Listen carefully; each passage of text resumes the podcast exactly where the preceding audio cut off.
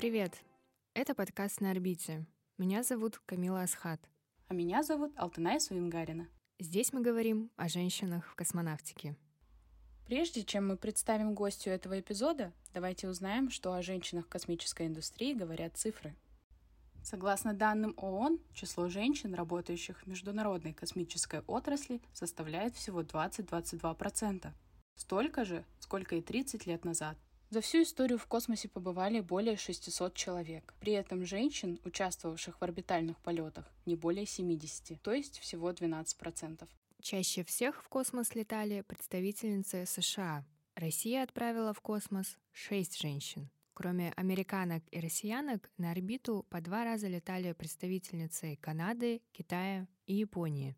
По одному разу космонавтки из Великобритании, Франции, Италии и Южной Кореи, а от стран Центральной Азии — ни одной. Почему за более чем 60 лет существования космической индустрии мы все еще не ассоциируем космос с женщинами? И какую роль в формировании женского космического вопроса играют медиа? Чтобы обсудить важность видимости космических женщин в медиа, мы пригласили Анастасию Пржевальскую, исследовательницу и участницу проекта «Космос в медиакультуре». Анастасия, расскажите, как вы пришли к теме космоса и какими проектами занимались? Меня зовут Анастасия Пржевальская. Я прямо сейчас скорее независимая исследовательница космоса и истории женщин в космонавтике, а российской, советской и не только. Я исследовательница проекта «Космос медиакультуре» при Высшей школе экономики. А как я дошла до такой жизни, да? Значит, тут получилось так. Меня, честно говоря, с детства увлекал космос. Я просто была ребенком, который не выбирал между динозаврами и космосом, и очень был увлечен всем. И как-то это вместе со мной прошло через всю жизнь, но я никогда не знала, что этим можно как-то профессионально заниматься. Я поступила на журфак, Вышкинский как раз, э, тогда он был еще медиакомом. И после этого где-то аж на четвертом курсе. Короче, я уже все заканчивала. Мне нужно было писать диплом. И вдруг я увидела, что в списке тем у Евгении Генриевны Ним была, в общем, тема, которая была связана с космосом. И я такая, боже, неужели все это время я могла писать научные работы про космос?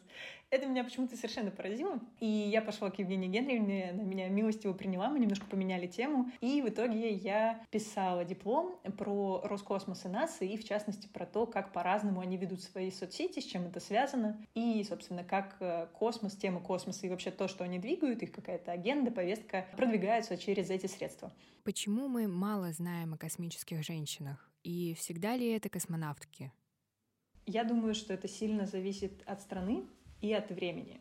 Если бы мы говорили например, про то, что было несколько десятков лет назад. Да, безусловно, все первые публичные лица космоса были мужчины. Ну, опять же, за редким исключением, понятно, что в Советском Союзе довольно быстро в космос полетела женщина Валентина Терешкова. А, более того, это еще и был первый полет, а, когда одновременно два космических корабля отправлялись в космос, и на одном из них как раз была женщина. Это еще и был первый, причем на долгое еще время, а, индивидуальный полет женский, то есть она была в космическом корабле одна. Тем не менее, мне кажется, что сейчас ситуация сильно улучшается, а гораздо больше эм, в космосе, не обязательно в космосе, в космосе, да, э, в смысле на орбите, но в целом э, среди людей, которые занимаются этой средой, гораздо больше женщин, в том числе, которые занимаются этим открыто, публично, и вообще женские достижения подчеркиваются. А еще, что очень важно, не только достижения, которые имеются у нас сейчас, да, например, как в 2019 году состоялась первый парный выход в открытый космос двух американских астронавток, и это тоже была такая громкая история, что, во-первых, они были одновременно на орбите, во-вторых, это был первый, такой выход в открытый космос, и очень много писали и про них самих, и они сами про себя, что тоже очень важно.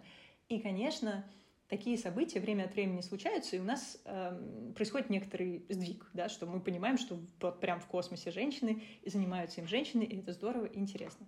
Одновременно с этим мы с вами понимаем, что не каждый сможет вспомнить имена Джессики Мейер и Кристины Кох вот так вот сходу, э, собственно, которые вышли как раз в открытый космос, но э, гораздо больше людей смогут вспомнить вот тех самых там первых космонавтов, астронавтов, Гагарина, Армстронга, ну и так далее. А, хотя и Терешкова вспоминают тоже многие. Насчет того, что почему мы не ассоциируем. Эм, у меня есть ответ, который я очень люблю, он не мой. А, но тут ответ был немножко на другой вопрос. История такая.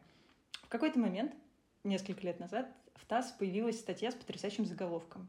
где было написано «Ученый объяснил, почему женщины меньше летают в космос». И мы такие, ну все, сейчас мы все узнаем. Значит, кликаем на этот заголовок, и там Марк Белаковский, это один из высокопоставленных ученых, сотрудников ИМБП, Института медико-биологических проблем, то есть института, который занимается, в принципе, всеми биологическими, ботаническими экспериментами в космосе. Это люди, которые все понимают про физиологию космонавток, космонавток, и, соответственно, все вот это вот э, занимаются дизайном всех этих экспериментов. И ответ такой. Причины две. Субъективная оценка и менталитет. Это к вопросу о том, почему женщины, ну, во всяком случае, в нашей стране реже летали в космос по сравнению с американками. Хотя американки начали летать позже. Но там гораздо и разнообразие больше. То есть там, например, летала в космос первая мать, например, э, доктор Анна Ли Фишер. Летали в космос э, люди, в частности, женщины разных возрастов. Вероятно, для государства в том числе важно было это продвигать. Мне кажется, что это здорово, и это очень нас подводит к тому, что до тех пор, пока это не начинает происходить, и до тех пор, пока нам не кажется, что мы начинаем видеть, собственно, женщин в космосе, как в некой индустрии, мы не получаем новое поколение женщин, которые тоже туда хотят.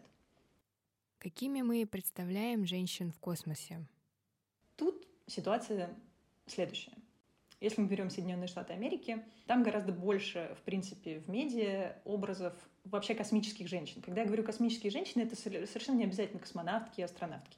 Это любые женщины, которые занимаются космосом. Это ученые, это те, кто занимается фундаментальной наукой, э, технологиями, механикой. То есть это совершенно целый пул профессий, включая, кстати говоря, научных коммуникаторок. Э, то есть это люди, которые работают в медиа, люди, которые работают с социальными сетями, например, потому что если вдруг вы помните проекты НАСА в Твиттере, когда Твиттер вели, как бы вели марсианские роверы, то эти проекты тоже придумали и вели женщины. То есть вот Curiosity, Opportunity, все вот эти чудесные твиты, которые все читали всем миром и репостили там на просто сотни тысяч репостов, это тоже были женщины. Более того, э, насколько я помню, этим роверам тоже был дан ну, такой искусственный гендер, э, и они все тоже отзывались на ши, так что у них местоимения тоже были ши. Ну, просто потому что корабль в английском ши, и, в общем, в итоге вот как-то вышло так. Насколько я помню, ровер, который бороздит Марс прямо сейчас, тоже ведет какую-то социальную сеть, хотя давненько я ее не читала. Это я к тому, что там разнообразие, в принципе, космических профессий гораздо больше, с одной стороны. А с другой стороны, как и везде, это не только характерно для Америки, очень любят истории достижений, первости, преодоления каких-то больших препятствий. И поэтому, чем больше времени проходит, тем больше этих историй раскапывается, скажем так, так или иначе. То есть э, и то, что раньше, ну так, опять же, скрывалось или не считалось нужным упоминать, или же эти или же эти достижения как-то присваивались, теперь они выходят на первый план, за них получают э, государственные премии, и это очень здорово, и это прямо видно. То есть вот, например, э, я думаю, многие наверняка из ваших слушателей, слушателей знают историю, которая стоит за фильмом и книгой «Скрытые фигуры». Да, это несколько э, замечательных ученых, э, вычислительниц, которые, в том числе благодаря которым удалось э, Америке отправить человека на Луну, например, и вообще отправить своего первого астронавта в космос. А, при том, что это были темнокожие женщины, которые работали вообще э, в очень тяжелых условиях за мизерную плату и еще боролись за свое право работать на НАСА, в принципе. Например, исследовательница и, по-моему, чуть ли не одна из первых астрономов, астрономок в данном случае, э, Гарварда Энни Джамп Кеннон, это женщина, которая разработала гарвардскую классификацию звезд этой классификацией пользуются до сих пор. Там десятки тысяч звезд, и без нее были бы невозможны э, еще многие-многие-многие работы и вообще поколения ученых, и их работы были бы, скорее всего, сильно другими без этой классификации. Безусловно, она делала ее не одна, но она была одной из драйверов. У нас, с одной стороны, да, безусловно, все те же базовые причины. У женщин не было доступа ко многим профессиям. Многие из них считались любительницами, дилетантками, но никогда не профессиональными учеными. Мы с вами понимаем, что история женщин-профессионалок в науке, в частности в космической науке, началась более-менее с бестужевских курсов.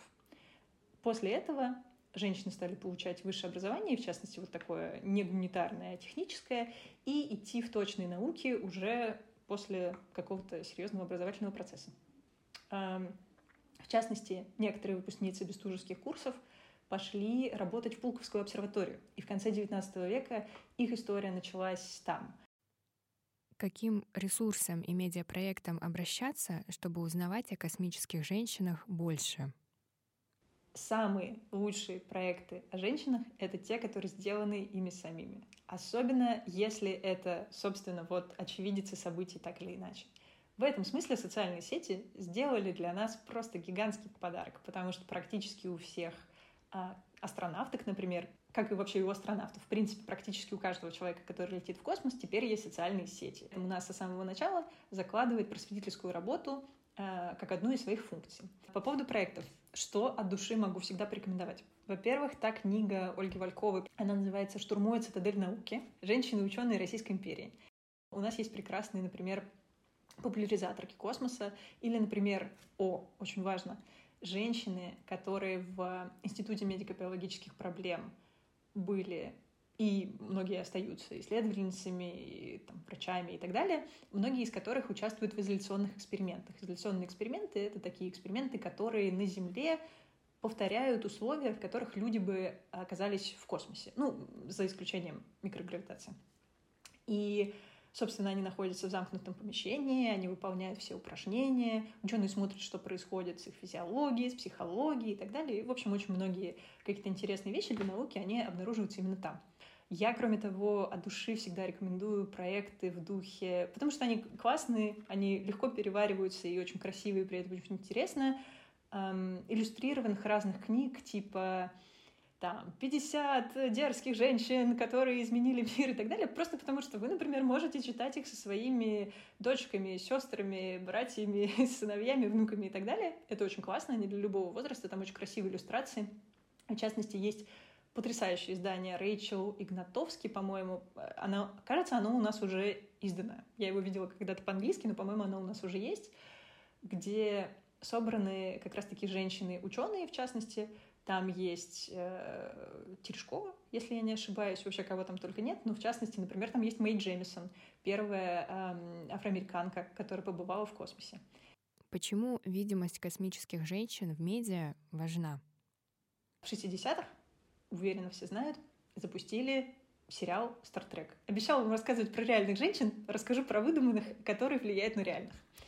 А в сериале «Стартрек» показывалось действительно прекрасное будущее космических исследований, хотя это была научная фантастика, и есть, потому что Star Trek в определенной своей итерации идет до сих пор.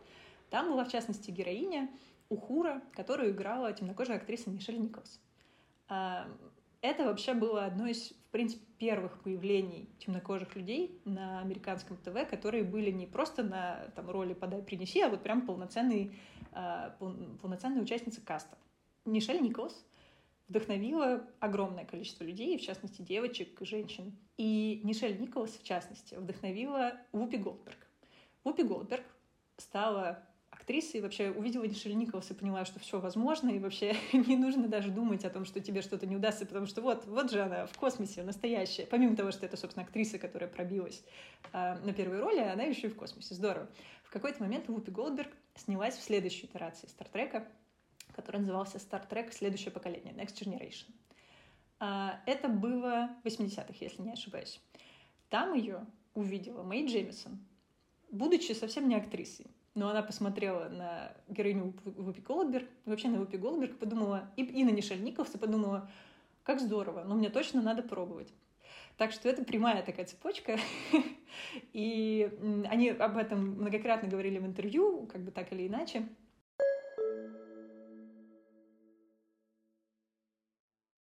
Блиц. Любимое произведение о космосе. А, есть замечательная книга Криса Хэтфилда, канадского астронавта, полковника, которая называется а, «Год на орбите. Руководство астронавта по жизни на Земле». Когда-то я ее прочитала, и осталась под глубоким впечатлением, потому что, с одной стороны, это книга человека, который, ну, шел к своей мечте, вот так вот пафосно, но он, он как раз об этом пишет очень такой человеческой точки зрения.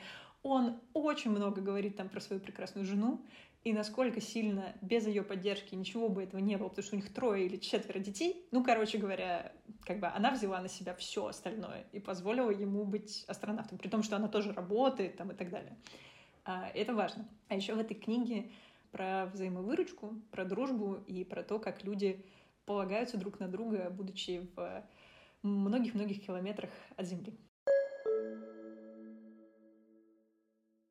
Человек, с которым у вас сильнее всего ассоциируется космос. Сесилия Пейнга Пошкина. Это удивительная ученая. Благодаря ей мы знаем, что Вселенная состоит из гелия и водорода. Она первой была, кто это сказал, еще в 1920-х. Если бы в вашей жизни не было космоса, чем бы вы занимались? Космос или динозавры? Вообще я занимаюсь как бы IT сейчас и не совсем космосом, но из космоса уйти нельзя. Это как, не выходи из космоса, не совершай ошибку. А, так что можно как бы попытаться уйти из космоса, но из тебя он никуда не уходит. Что посоветуете девочкам и девушкам, мечтающим попасть в космонавтику? Однажды я слушала прекрасный подкаст про Андрея Сахарова, и каждая его серия, она заканчивалась такими словами. «Будьте как Сахаров и не бойтесь». И меня каждый раз пробирало до мурашек, потому что, ну, действительно, главное — это жить не боясь. И мне кажется, что с космосом и с космическими женщинами, будущими, настоящими, прошлых вряд ли, прошлое вряд ли существует. Это действительно так. Просто не бояться и разбираться в своей теме. Если это не тема, в которой вам нужно разбираться профессионально, то просто ловите кайф, и пусть это будет здорово, потому что меня космос, например, вдохновляет все время именно такими неожиданными фактами и, главное, человеческими историями. Это была Анастасия Пржевальская. Надеемся, что после прослушивания этого эпизода вы обязательно пойдете смотреть и читать источники о женщинах в космосе, о которых нам рассказала Анастасия. В следующем эпизоде мы обсудим космос и искусство вместе с художницей Дарьей Котляровой. Подписывайтесь на социальные сети подкаста и проекта «Космос в медиакультуре», чтобы не пропустить новый эпизод. Все ссылки в описании эпизода. Услышимся на орбите!